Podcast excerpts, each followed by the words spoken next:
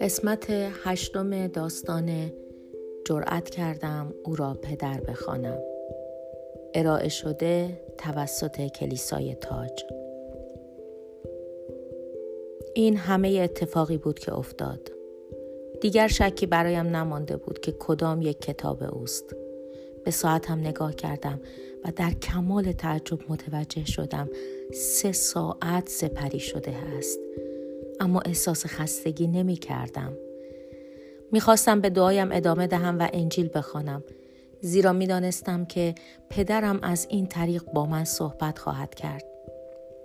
سرانجام از روی ناچاری و برای اینکه سلامتم به خطر نیفتد به رخت خواب رفتم. صبح روز بعد از خدمتکارانم خواستم مزاحم من نشوند. روی کاناپم دراز کشیدم و شروع به خواندن انجیل کردم. از انجیل متا شروع نمودم. به قدری برای خواندن آن ولع داشتم که حتی یک کلمه را هم جا نمی انداختم. از اینکه خداوند از طریق رویاها با انسانها حرف می‌زد تحت تاثیر قرار گرفته بودم. در بخش اول متا با پنج مورد روبرو شدم. او با یوسف در مورد مریم صحبت کرد. به مجوسیان درباره هیرودیس هشدار داد و سه بار دیگر هم با یوسف درباره حفاظت از عیسی نوزاد سخن گفت. هر چقدر برای خواندن انجیل وقت میگذاشتم باز هم کم بود. هر چیزی که میخواندم مرا یک قدم به خدا نزدیکتر می ساخت. خودم را در تقاطعی بزرگ از زندگیم می دیدم. بعد از اینکه خدای پدر را شخصا ملاقات کرده بودم در قلبم می دانستم که یا باید خود را کاملا تقدیم پسرش عیسی کنم یا برعکس رویم را تماما از او برگیرم و به او پشت کنم. البته این را نیز می دانستم که تمام کسانی که دوستشان دارم مرا به پشت کردن به عیسی تشویق خواهند نمود. یک بار به یاد روزی افتادم که جز با ارزشترین و خاصترین خاطرات در ذهن من حک شده بود. روزی با پدرم به مسجد خانوادگی ما رفتیم. وارد اتاقی شدیم که تاقی قوسی شکل داشت. پدرم دست مرا گرفت و با غرور فراوان گفت که 20 نسل از خانواده ما در این محل عبادت می کردند. همچنین اضافه کرد تو از امتیاز بسیار بالایی برخورداری. کیچای کوچولوی من؟ چرا که جزئی از این حقیقت قدیمی هستی. به تونی فکر کردم. مطمئنا این زن جوان برای خود مشکلات و نگرانی هایی داشت. به فرزندان دیگرم نیست که از من دور بودند فکر کردم. مسلما در صورت مسیحی شدن من همگی آنها آزرده می شدند. سپس به یاد روزی افتادم که برای اولین بار شروع به خواندن قرآن کردم. در حالی که چهار سال و چهار ماه و چهار روز بیشتر نداشتم. و نیز به یاد امو فاتح افتادم که با افتخار مرا مینگریست. از طرفی دیگر به خاله عزیزم آمنه و دیگر نزدیکانم از جمله صدها خاله و امو و پسرمو اندیشیدم. در شرق اعضای یک خانواده خود را نسبت به همدیگر مسئول می دانند و من می توانستم با یک تصمیم تمامی عزیزانم را ناراحت کنم. حتی این انتخاب من می توانست بر آینده خواهرزاده هایم در مورد ازدواجشان تاثیر بگذارد. اگر به قشر رفتگران می پیوستم برای همیشه آنها را تحت تاثیر این تصمیم قرار می دادم.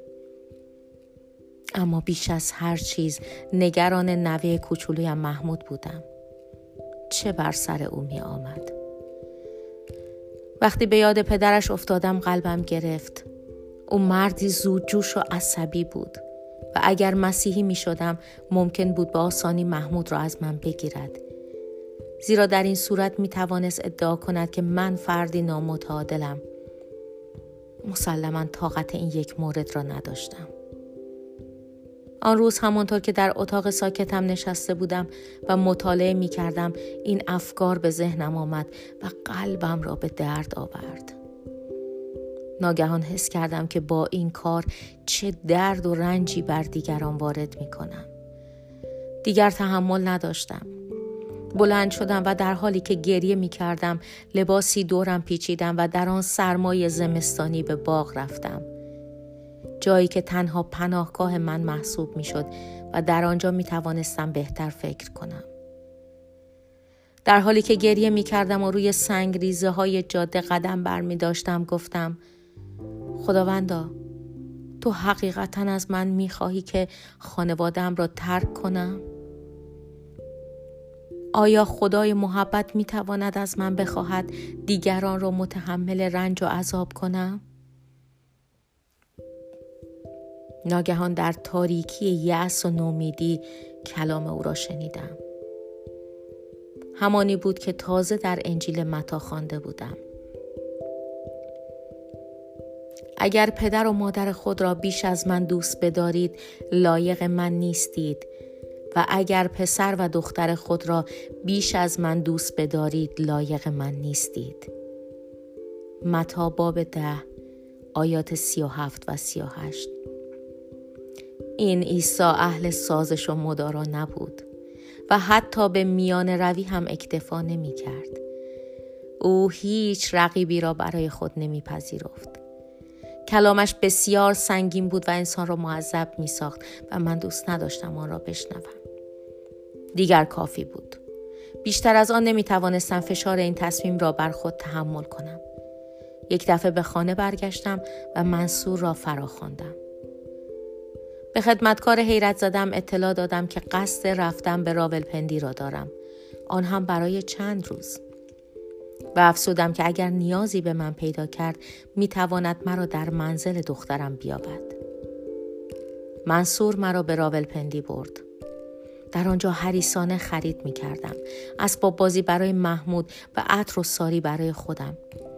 البته جای تعجب نداشت که در این مدت که خود را این گونه در قفلت و بیهودگی غرق کرده بودم از گرمای حضور او دور می شدم.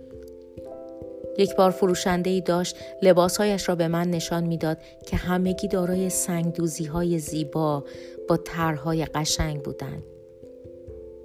ناگهان چشمم به نقش یک صلیب افتاد. با عصبانیت به فروشنده پریدم. صبح روز بعد به واو بازگشتم. اما هنوز تصمیم قطعی خود را نگرفته بودم که باید مسلمان می ماندم یا مسیحی می شدم. یک روز بعد از ظهر در حالی که جلوی شومینه استراحت می کردم انجیل را برداشتم. محمود خوابیده بود و اتاق نشیمن ساکت بود. باد پنجره ها را تکان می‌داد و صدای سوختن چوب ها به گوش می رسید. کتاب اعمال رسولان و تمام انجیل ها را خوانده بودم بجز کتاب مکاشفه و آن شب به مکاشفه رسیدم. با وجود اینکه فهمیدنش برایم سخت بود جذب آن شدم. با اطمینان عجیب آن را میخواندم. گویی به آن سمت هدایت می شدم. ناگهان به جمله رسیدم که باعث شد اتاق دور سرم به چرخش درآید. آیه 23 از فصل سوم مکاشفه بود. اینک بر در ایستاده ام و میکوبم. اگر کسی آواز مرا بشنود و در را باز کند به نزد او در خواهم آمد و با وی شام خواهم خورد و او نیز با من. به سختی نفس می کشیدم. کتاب از دستم افتاد. این همان خواب من بود. خوابی که در آن عیسی با من شام خورده بود. در آن زمان هیچ اطلاعی از وجود کتابی به نام مکاشفه نداشتم. چشمانم را بستم. می توانستم او را ببینم که دوباره سر میز روبروی من نشسته است می توانستم لبخند گرم و رضایتش را حس کنم. آنجا هم پر از جلال بود. همان شکوه و جلالی که نزد پدر بود. آن جلال به حضور او تعلق داشت. حالا دیگر می دانستم که خوابم از طرف خداست. راه مشخص بود. می توانستم او را بپذیرم یا رد کنم. می توانستم در را باز نمایم و او را برای همیشه دعوت کنم یا در را ببندم. اکنون زمانی رسیده بود که می بایست تصمیم خودم را بگیرم. یا این را یا آن را. فکرهایم را کردم و روبروی شومینه زانو زدم. خداوندا از تو می‌خواهم که وارد زندگیم شوی تمام وجود من مشتاق توست پس حتی لحظه ای درنگ نکن دیگر نگران نبودم که چه اتفاقی خواهد افتاد. من پاسخ مثبت داده بودم. اکنون عیسی در زندگیم بود و این را می‌دانستم. واقعا فوقالعاده بود.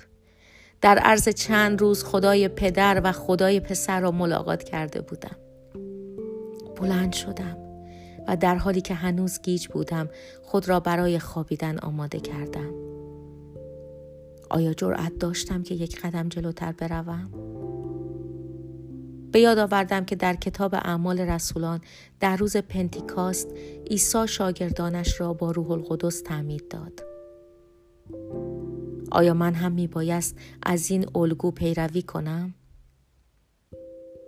در حالی که سرم را روی بالش می گذاشتم گفتم خداوندا من کسی را جز تو ندارم که مرا راهنمایی کند. اگر تو بخواهی که من تعمید روح القدس را دریافت کنم مسلما من هم می خواهم. من برای هرچه که تو برایم در نظر داری آمادم. سپس خود را کاملا به او سپردم و خوابیدم. صبح روز بعد با یک دنیا امید و آرزو بلند شدم. 24 دسامبر سال 1966 بود و هوا هنوز تاریک بود. به ساعت شبرنگم نگاه کردم. اغربه ها ساعت سه نیمه شب را نشان می‌داد. اتاق خیلی سرد بود اما در وجود من آتشی برپا بود. از شدت هیجان می سوختم. از تختم بیرون خزیدم و روی قالیچه سرد افتادم. به بالا نگریستم نور عظیمی دیدم. در حالی که دستانم را بالا برده بودم و اشکهای داغ بر صورتم میچکید ناله می کردم خدای پدر مرا با روح القدس تعمید ده. انجیلم را برداشتم و قسمتی را باز کردم که خداوند فرموده یحیی به آب تعمید می‌داد. اما شما بعد از اندک ایامی به روح القدس تعمید خواهید یافت با گریه گفتم خداوندا اگر کلام تو حقیقت دارد مرا همین لحظه تعمید ده روی زمین سرد و مچاله شده بودم و با ناله و زاری با خدا حرف می زدم. خداوندا اگر مرا تمید ندهی هرگز از اینجا بلند نمی شوم. ناگهان دچار حیرت و شگفتی شدم. زیرا در آن اتاق ساکت روی او را دیدم. انگار چیزی در درونم می خروشید. مثل امواجی که پشت سر هم می آیند و آب اقیانوس را تصفیه می کنند. این موج تمام وجودم را پرساخت حتی تا سرانگشتان دست و پایم را و روحم را شست.